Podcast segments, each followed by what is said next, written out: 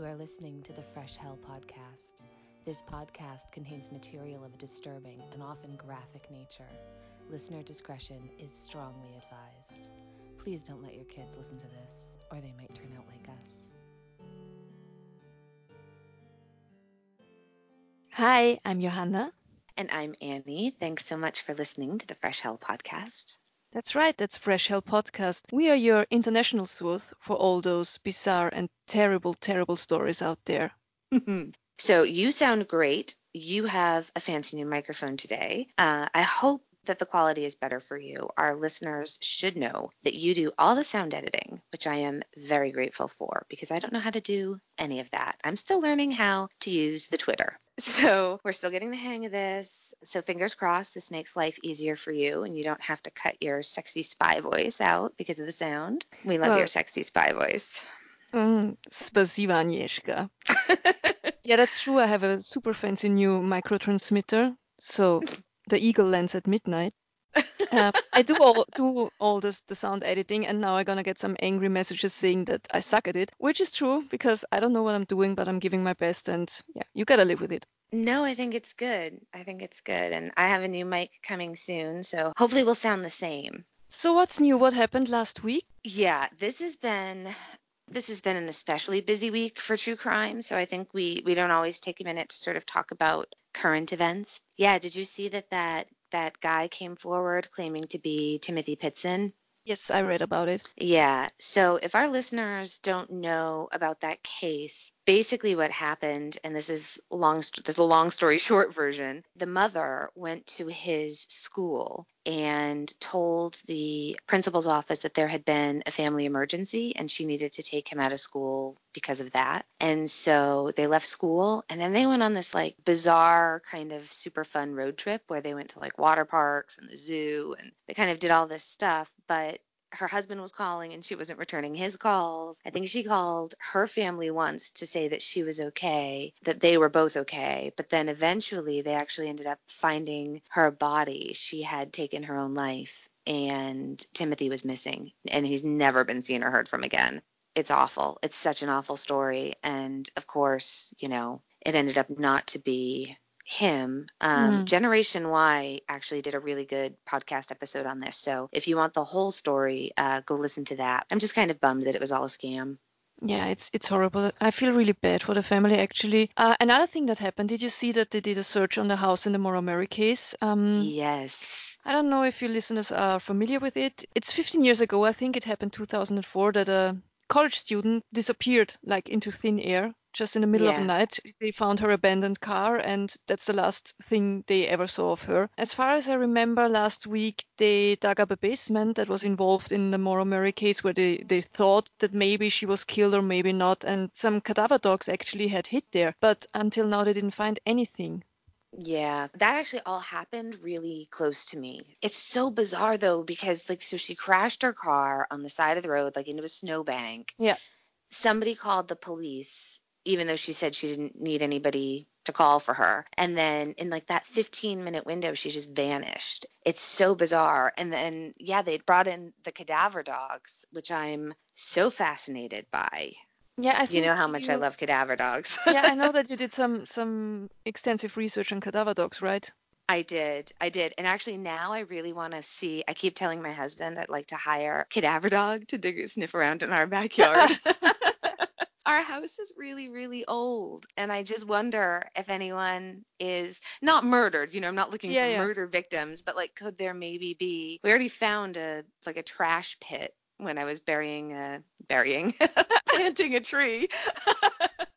I'm reading too many murder stories, but I think it would be fun. I want a metal detector and I want some cadaver dogs husband, take note, my birthday is coming up. Yeah, so I had done a bunch of reading on that because initially you and I were planning to do a Madeleine McCann episode. So I had done all this research on the Madeleine McCann case. And I kept saying to you, I'd, and this is before the uh, Netflix Finding Madeleine McCann came out. Is it Netflix or HBO? It's Netflix, yeah. Netflix, yeah. So we had been, I'd been researching before that but I kept saying uh, to you, I don't think I want to do this anymore. This is a real bummer. And then I messaged you the next day saying, no, it's fine. It's fine. We can do this. It's fine. And I kept going back and forth because The problem with that story is ultimately it's just a handful of actual facts. Like we know where they were. We know that Madeleine and her twin siblings, younger siblings, were left alone in an unlocked apartment, like little condo unit, and that the parents, even though they were close, they couldn't see anything from where they were actually eating dinner that night. So when I first went into it, I really thought that the parents had done something to her. Did you think initially that? I was the same. Yeah, I thought it, it must have been the parents. But after watching, well, I, I wasn't as familiar with the case as you were because you did your research. So I watched the Netflix documentary and I'm not as convinced anymore that the parents had anything to do with it or that it even was an accident and they just covered it up. Right, exactly. Yeah, I think part of the reason I thought that it was um initially that it was an accident and they covered it up is because what they were doing at the time that she went missing was so incredibly irresponsible yeah. that it just immediately makes you think like who the hell are these people like yeah. who leaves like a three year old and two two year olds that is the age yeah. where they are constantly i was just saying this to my friend kayla like that's the age where all they're trying to do is kill themselves and you're just trying to keep them alive like sticking toys into electric mm-hmm. sockets getting into poison like all of that stuff and they just they left children of that age alone in an unfamiliar apartment building, yeah. out of sight and out of hearing. So ultimately, that case is just speculation with more speculation, and it's all awful. It's like you know, was if she, if there's just no happy ending. If exactly. she was taken yeah. from that room, I don't think it will end well because yeah. Yeah. She yeah. definitely wasn't taken to live a happy life. I, I mean, know, there's prince a tiny somewhere. chance. Right. Yeah, but I mean, there's yeah, there's such a tiny chance, and I'm sure that's what her parents are hoping happened. That someone just yeah. thought she was a pretty girl and someone wanted a daughter. But I, mm, it's it's just all such a bummer. There's it's just yeah. So anyway. Well, I mean, um, we can still always do an episode later on. So if you're listening can. and you actually think, hey, I want to hear you talk about the Madeleine episode or the Madeleine case. Just let us know and, you know, question us about the case. And I mean, if you have some special questions or something you want to say, let us know if we can use your name in the episode if we ever decide to do it. That's a good idea. Yeah. If you actually want all the facts that we have and the whole timeline and story of that case, let us know. And I would be happy to put those hours of research back into the podcast. So, but for today's podcast, what story do you have for us today? Is it a murder, mystery, or something macabre? Well, actually, today's story has a little bit of all three. It is a story that takes place in the 18th century, so I'm thinking maybe we need to come up with a new category for this one. Hmm. How? mm, history? I think that's perfect. Okay, let's say today's story is a historical one. um, and I have to tell you, I'm extremely excited. Today's topic is like one of my all time favorite stories. I think I would even go as far as calling me mildly obsessed. Maybe not even mildly obsessed, just so do you know those kind of stories that are just larger than life? Stories that have romance, friendship, adventure, treason, murder, and even mystery? Those stories are so rare. It sounds like The Princess Bride. Yes, exactly. Today's story is one of those.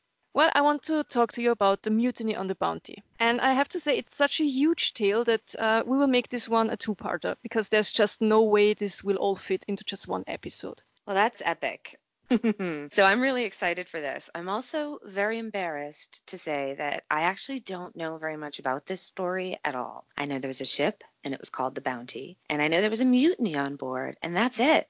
Uh, in the name, I'm, right? I know, I know, right? It's a uh, yeah. So I'm sure that my dad, who listens, knows this story well, and he's going to enjoy this because he's a lot more into history, especially military history, than he is murder. That I get from my mom. Oh, did I tell you though? Uh, dad thinks I'm swearing too much on the podcast. Yeah. he's not wrong. It's fine. Great. Now I don't feel any pressure at all to get this one right. So Annie's dead. I'm sorry in advance. It'll be fine. He likes you more than he likes me now, so no worries. I don't blame him. True to the theme today, I've got a rum and coke and not my usual vodka and coke. So let's start. Let's do it. Okay, so the story is set in the late 18th century, as already mentioned, and it all starts in the year 1784.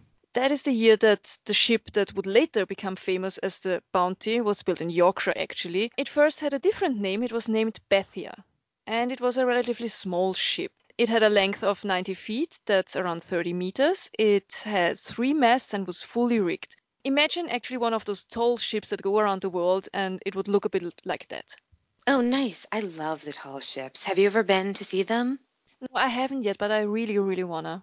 Oh, well, we need to add that to the growing list of things we have to do when we finally get you out here to visit. Uh, my parents took us to see them a few times. We've seen them both in Boston and also on Cape Cod. But if you, our listeners, ever have a chance to see them, I think they do go all over the world and they're pretty amazing. Yeah. I think they're back in Boston this summer. Do we have a photo we can post? Yeah, we actually can post a photo.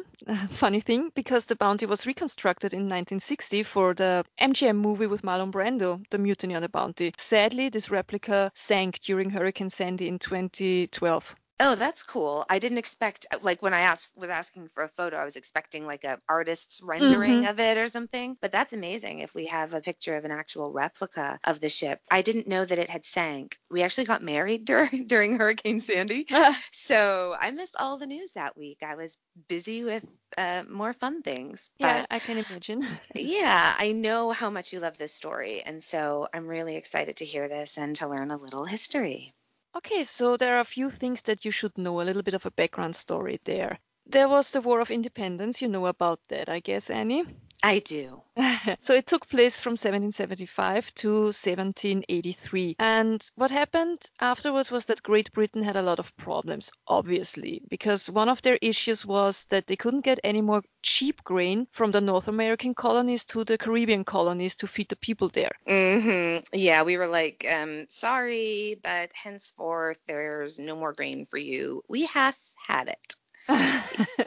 so the British people actually had to come up with an alternative to to feed their people in the Caribbean because they were dying there. Between 1780 and 1787, approximately 15,000 people starved. Oh, that's awful. Uh, That's that's a lot of people in a That's short a lot of of people, yeah. And the Yeah. biggest problem actually was with the th- uh, sugarcane plantation owners. They didn't starve, but they needed a cheap way to feed their slaves, obviously. Uh, of course. So they found a solution, and the solution was called breadfruit tree. That's a very cheap, very nutritious plant. It could help feed a lot of people in a very short amount of time in the Caribbean colonies. Another great advantage is that the plant needs only little attention after you plant it and only a little bit of care. So, yeah, it's a rather inexpensive way to feed a lot of people. But there's a slight problem there, and that's that the breadfruit tree was not growing in the West Indies. It was found in Oceania, actually. Oh, right. Okay. So, of course, the slave trade is involved in the story, which is awful, but expected because of the time. I guess my first question is actually, uh, where exactly is Oceania? Okay, so Oceania is uh, basically the term for Australia, Micronesia, and Polynesia. Okay. It's situated in Southeast Pacific. The breadfruit trees that the British wanted, uh, they were in Polynesia. So you think of South Sea, you think tropical islands, turquoise water, and yes, they needed to get the plants from the South Sea to the West Indies, which would be in this case Jamaica. And that's also how the bounty comes into play, because in the year 1787, the Royal Navy purchased Bethia for 1,950 pounds. And I checked, and I know that today that would be around 240,000 euros or 270,000 dollars. Is that all? Actually, that's, yeah. It doesn't sound that much, right? I don't know. I don't think you could buy a house in Boston for $270,000. So Yeah, you it's just shocking to me, yeah, that you can buy a, a ship for that amount. I feel like I've put my money in the wrong place now. I should be living on a on a, uh fully rigged ship. Wouldn't that be nice? yeah. Except during hurricane season. Oh yeah, that'd be a problem. You just have to go somewhere else. That's true. So the Navy equipped the, the Bounty, they renamed it. They equipped her with four four pounder cannons and 10 swivel guns so they could protect themselves and their very, very important plans. And not only VIPs. the, yeah, Sorry. that's true, they're VIPs. uh, not only was the Bounty armed, but they also converted the captain's cabin into a floating greenhouse. That's amazing. That is so cool. Or wait, I should say, I've never said this. Is it Paris Hilton? That's hot. so now let's talk about the people that were hired for this expedition because you need people on a boat, right? Yeah, let's. Uh, and is that, I'm sorry, I know I keep calling it boat. I know it's a ship. It's okay. okay, so the Royal Navy gave command to the 33 year old William Bligh. Uh, one of the reasons why William Bligh was appointed commander of that expedition was because he has already been to Oceania. He was actually part of Captain James Cook's third voyage on the Resolution.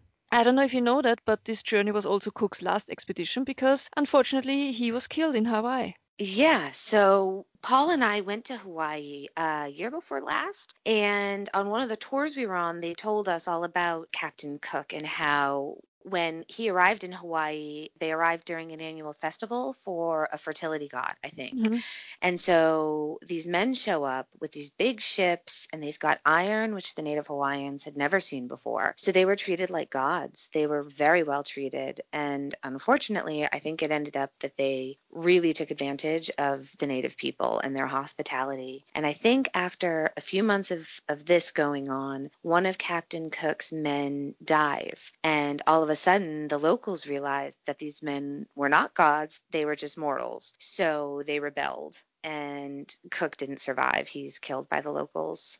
So actually what I read that he grew more and more violent over the years and on his third voyage he was very violent against natives and against his own men and also that he made some really really bad decisions towards his his ships and endangered his ships very often. But I'm not quite sure about all the details there actually. Yeah, I don't know everything either, but I because I'm such a weirdo. The other thing I remember is that he wasn't eaten.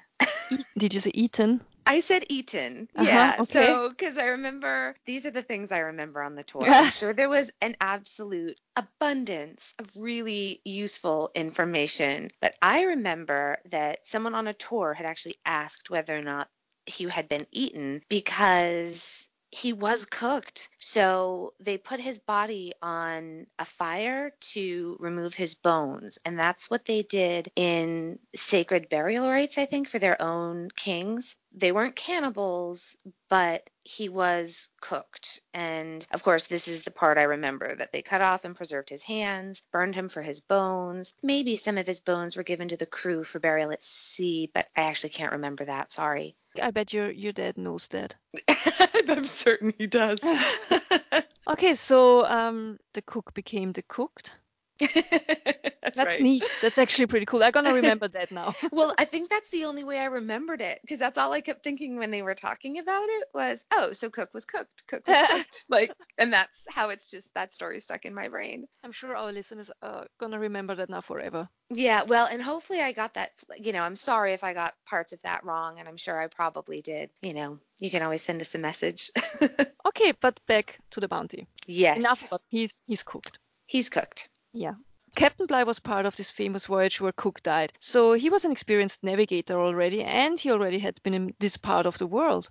Yeah, well, Cook was, I mean, for all of his problems, he was the navigator. He was an incredibly right. skilled and talented navigator. So if Bligh had traveled with him, then I'm guessing he really knows his stuff as well. But Bligh is the bad guy in our story? Well, actually, you would think so, right? But no, he's not.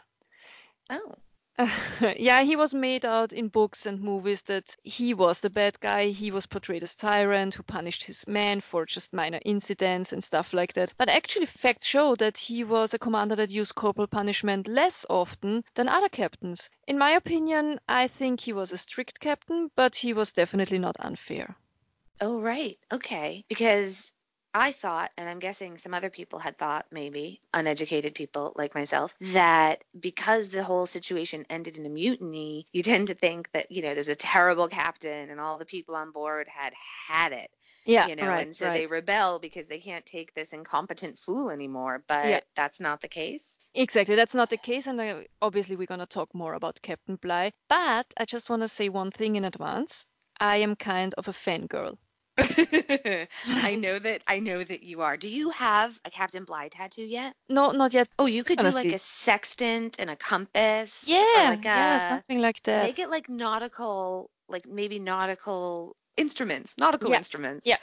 That would be very cool. Well, I'm really looking forward to finding out what it is about the kind of his jib that, that gets the wind in your sails, so to speak. Sorry, sorry, I couldn't resist. So, okay, we've got your man, Captain Bligh, and then we're going to need some more people for this mutiny to happen.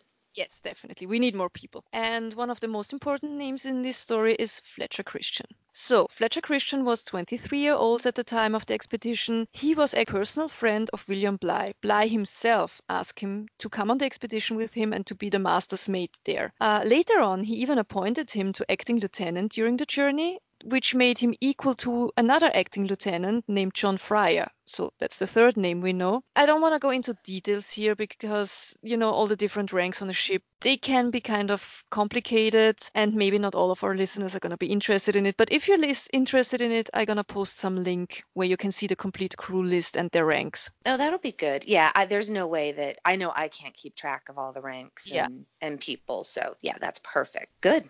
So let's just say in total there were 46 men on board, including two botanists. Yeah, they needed somebody for the plants. They need botanists, yeah. Yeah. What is important to know is that most of the common seamen at this mm-hmm. time, well, I don't know how to describe it nicely. I would say that they were not the most moral people. Okay. Many of them already had spent time in jail and they had run into problems with the police. There's actually one, his name is John Adams, and he signed up under a fake name to escape the law. He called himself Alexander Smith. Well, at least it wasn't the other way around, um, because John Adams was a really well-known name in this part of the world because that's the same name as the second president of the U.S. and you know well-known for the American Revolution time. So yeah, that wouldn't have been good thing it went that way and not the other way. it would have been super funny though if he would have tried to hide under this name, right? I know, like, I know, so bizarre. Name, Justin Bieber. I bet it was super a super common name though in England. Um, especially I've been researching. I, I'm really into genealogy and I'm on Ancestry all the time. And a lot of my family comes from England and they have super common names like John Smith, where it's like, oh, forget it. You're never. If you have a weird name, you're lucky because it's easier to do genealogy. All right, so I'd say enough with all the boring background story. You know the basics, and let's go on the big adventure. Can we please? Okay, so on the 23rd of December, the Bounty started the journey. They were heading to Tahiti. Can we just for a moment think about that kind of journey? Because for us nowadays, it's super normal to travel around the world, right? I mean, we have airplanes, we have the internet, we know how it looks almost in every part of the planet. There are only little mysteries left when it comes to foreign parts of this world, I'd say. Yeah, Wakanda forever. I have absolutely no idea what that means. Oh, okay. I'll fill you in later. We've been binging the Marvel movies. It's from Black Panther, which is uh-huh, yeah. fantastic. Yeah, we're getting ready for the new Marvel movie to come out, so it's all binging Marvel and Game of Thrones in my house lately. okay, let's go back to 1787. Those men had no idea what they were going to find when they were going on this expedition, uh, except of Bligh, of course, because he already had been there. But the rest of the men, especially the lowest ranks, they had absolutely no idea what they were going to expect. I'm sure they heard some rumors of tropical paradise, but uh, I'm certain they were excited to leave Britain's not so pleasant climate behind. Yeah, definitely not as pleasant as Tahiti, that's for sure. Definitely. But it's pretty crazy to think about that because even today, flying from England, like flying from England to Tahiti is a haul. Mm-hmm. So doing that in a little tiny cramped ship, that's that's next level. Are they sailing direct or will they have layovers for food yeah. and supplies? Well, actually, they did have layovers. Their first stop is in Tenerife. They stop there and they stock up on supplies. Then they headed out for Cape Horn, which was the shortest route to Oceania. And short is super, right? Yeah. Yeah, well, only problem was that at that, that time of the year in winter, trying to sail around the Horn in southern direction is super hard. It still is super hard. So the ships have to go against huge waves and forceful winds. And when the ship finally arrived at Cape Horn on 23rd of March, the weather was beyond bad. They had heavy storms and it was impossible for them to continue on their way around the Horn. But they didn't give up. They actually kept trying for almost a month. That's amazing. So, wait, so you only really you can only sail around Cape Horn in a clockwise direction because that's crazy and sounds exhausting. It's super exhausting. I mean, you you can make the way, but it's it's hard. It's, it's really hard, hard. Yeah. yeah. You're absolutely right. It was exhausting. And they were slowly running out of supplies. The crew started to have some minor cases of injuries. They were sick. There was a lot of tension going on between them. You know, they were cramped in this tiny ship. There was, for example, one incident, and it's so stupid, but the crew were accusing Bligh of keeping some cheese from them. But wait, was he though? Because I'm a pretty laid back gal, but if you're keeping cheese from me, I will cut you with my specialty cheese knife. And stop being so cheesy. now I really want cheese, though. I love cheese. Yeah. All right. So what's next? Enough with the cheese. Oh, after there's never all... enough cheese. True. Okay. After almost one month, they finally gave up and they were heading towards Cape of Good Hope. So there was a lot of time they spent trying to get around Cape Horn. Yeah? They lost a lot of time. They reached mm. Cape Town on the 24th of May they had to get new supplies and they had to get the ship fixed because the Bounty had suffered really some damage there when they tried to navigate around the Cape. Yeah. Uh, Fletcher Christian, he had to borrow some money from Bligh to be able to go out on town and have a little bit of fun during their layover in Cape Town. Later on, the money that he borrowed, that would become a little bit of a problem because Bligh always kept bringing it up when he started arguing with Christian. Every time he disapproved of Fletcher Christian for whatever reason. Ugh, that's the worst, isn't it? Yeah, it is. It does seem like he was kind of petty there. Anyway, end of June, they leave Cape Town and they were heading for Tahiti.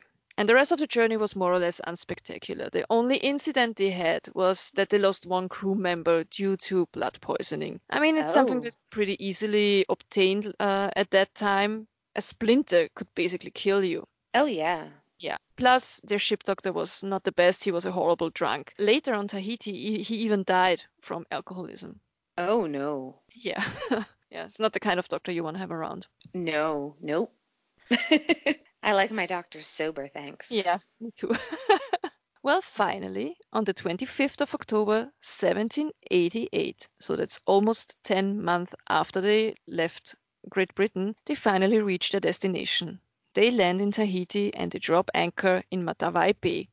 Huzzah! The men must have been so excited about this after all that time on board. It's just such an arduous journey. I guess that's the word, isn't it? And yeah. uh, it's just so much intense physical hardship and cramped quarters for almost a year. No, thank yeah, you. For sure. Yeah. I think we can't even imagine anymore how hard that kind of journey was. But I think in the end it was all worth it because the crew landed in tropical paradise. I mean, they were greeted by beautiful and friendly natives. The climate was perfect, the food was perfect, everything was great. Sign me up, please, because that really does sound like perfection. It does. And you know what? It even gets better because those rough, smelly, and brutal seamen, they arrive and the native people just take one look at them and they think, oh my god, they're so gorgeous.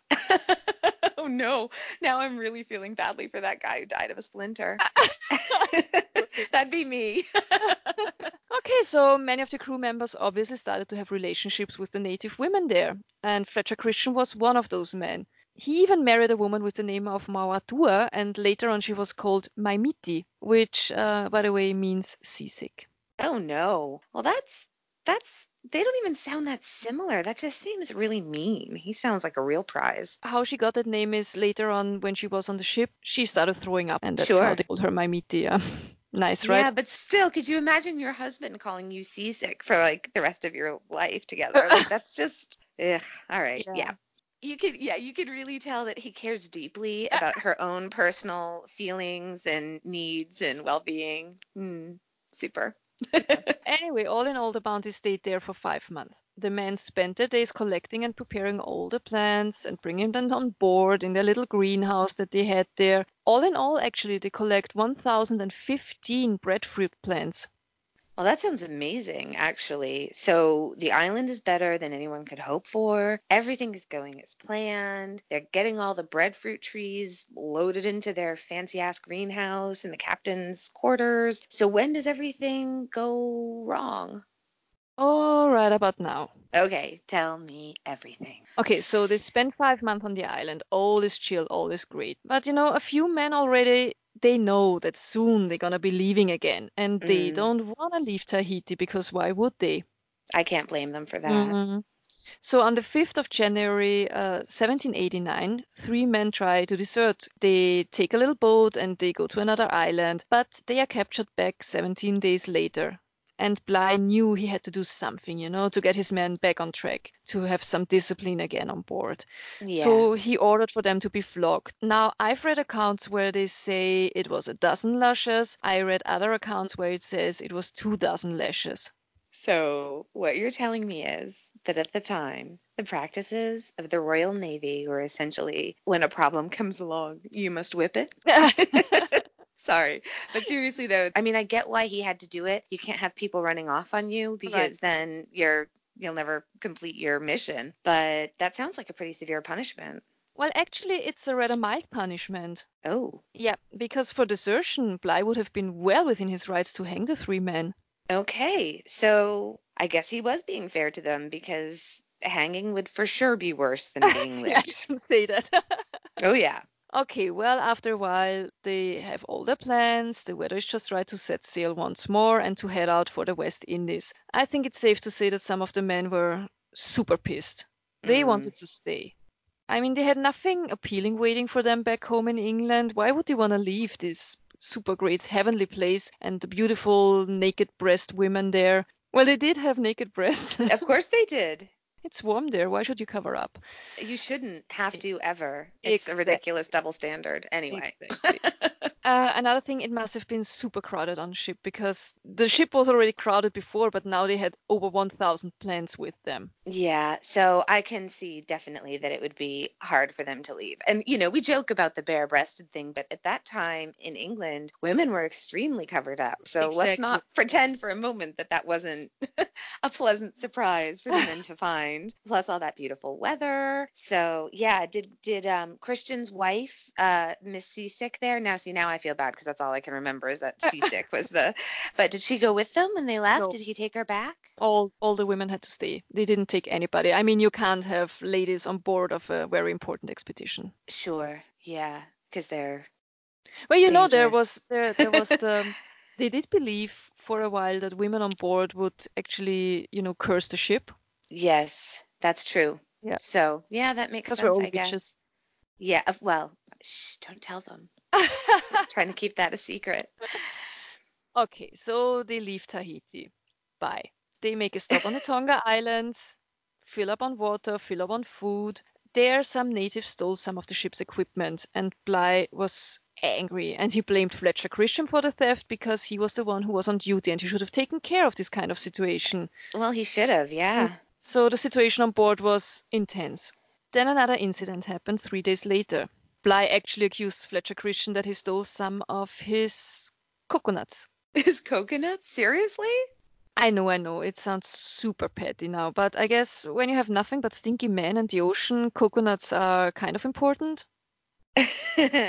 well, see, now all I can think of is that song, uh, that I've got a lovely bunch of coconuts. you know that? Did he did have a lovely bunch of coconuts, and I guess, well, at sea, you never, ever touch a man's coconuts without his permission.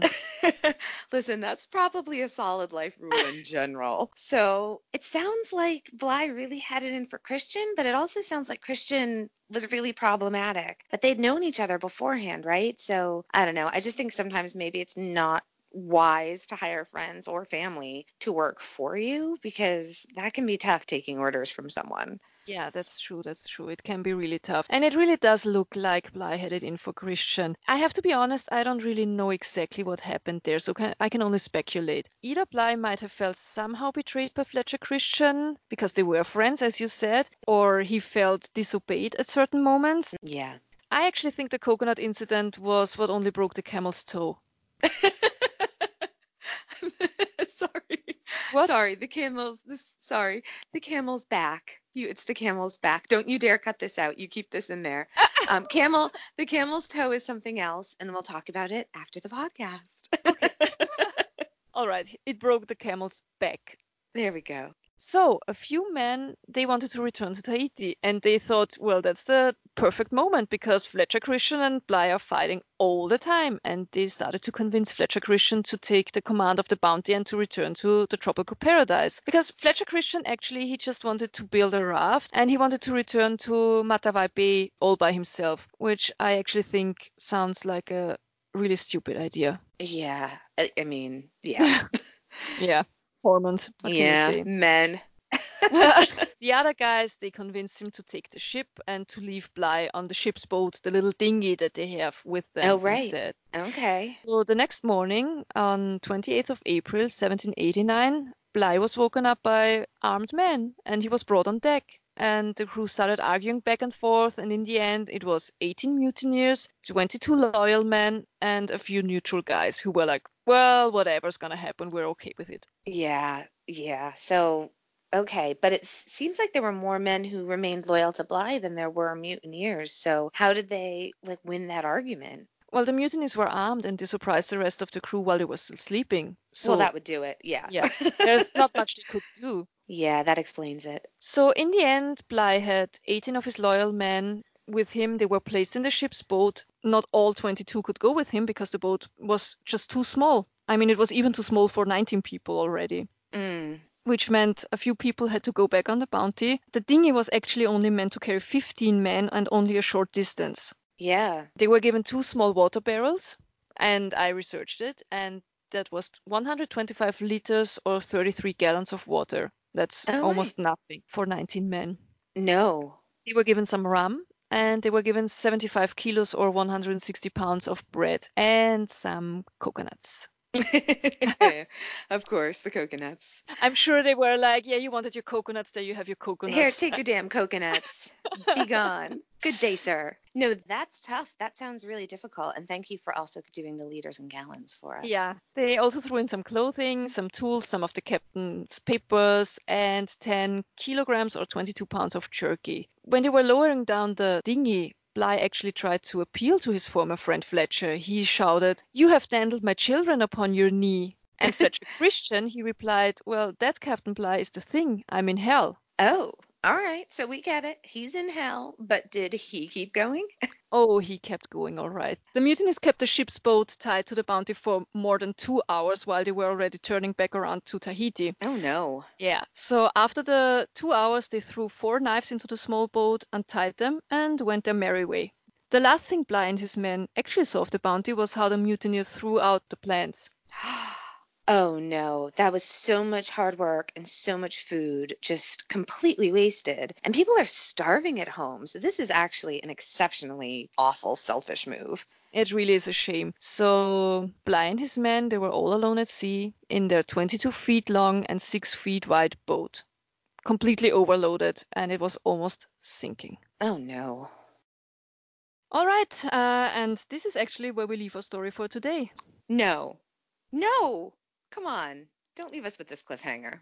Well, you all have to wait for next week to find out how the story continues. Until then, you are killing us. All right. okay, friends. So please come and say hello to us on social media. You can visit our website, which is freshhellpodcast.com, to tell us your thoughts on part one, or if you have any questions that you might have for part two.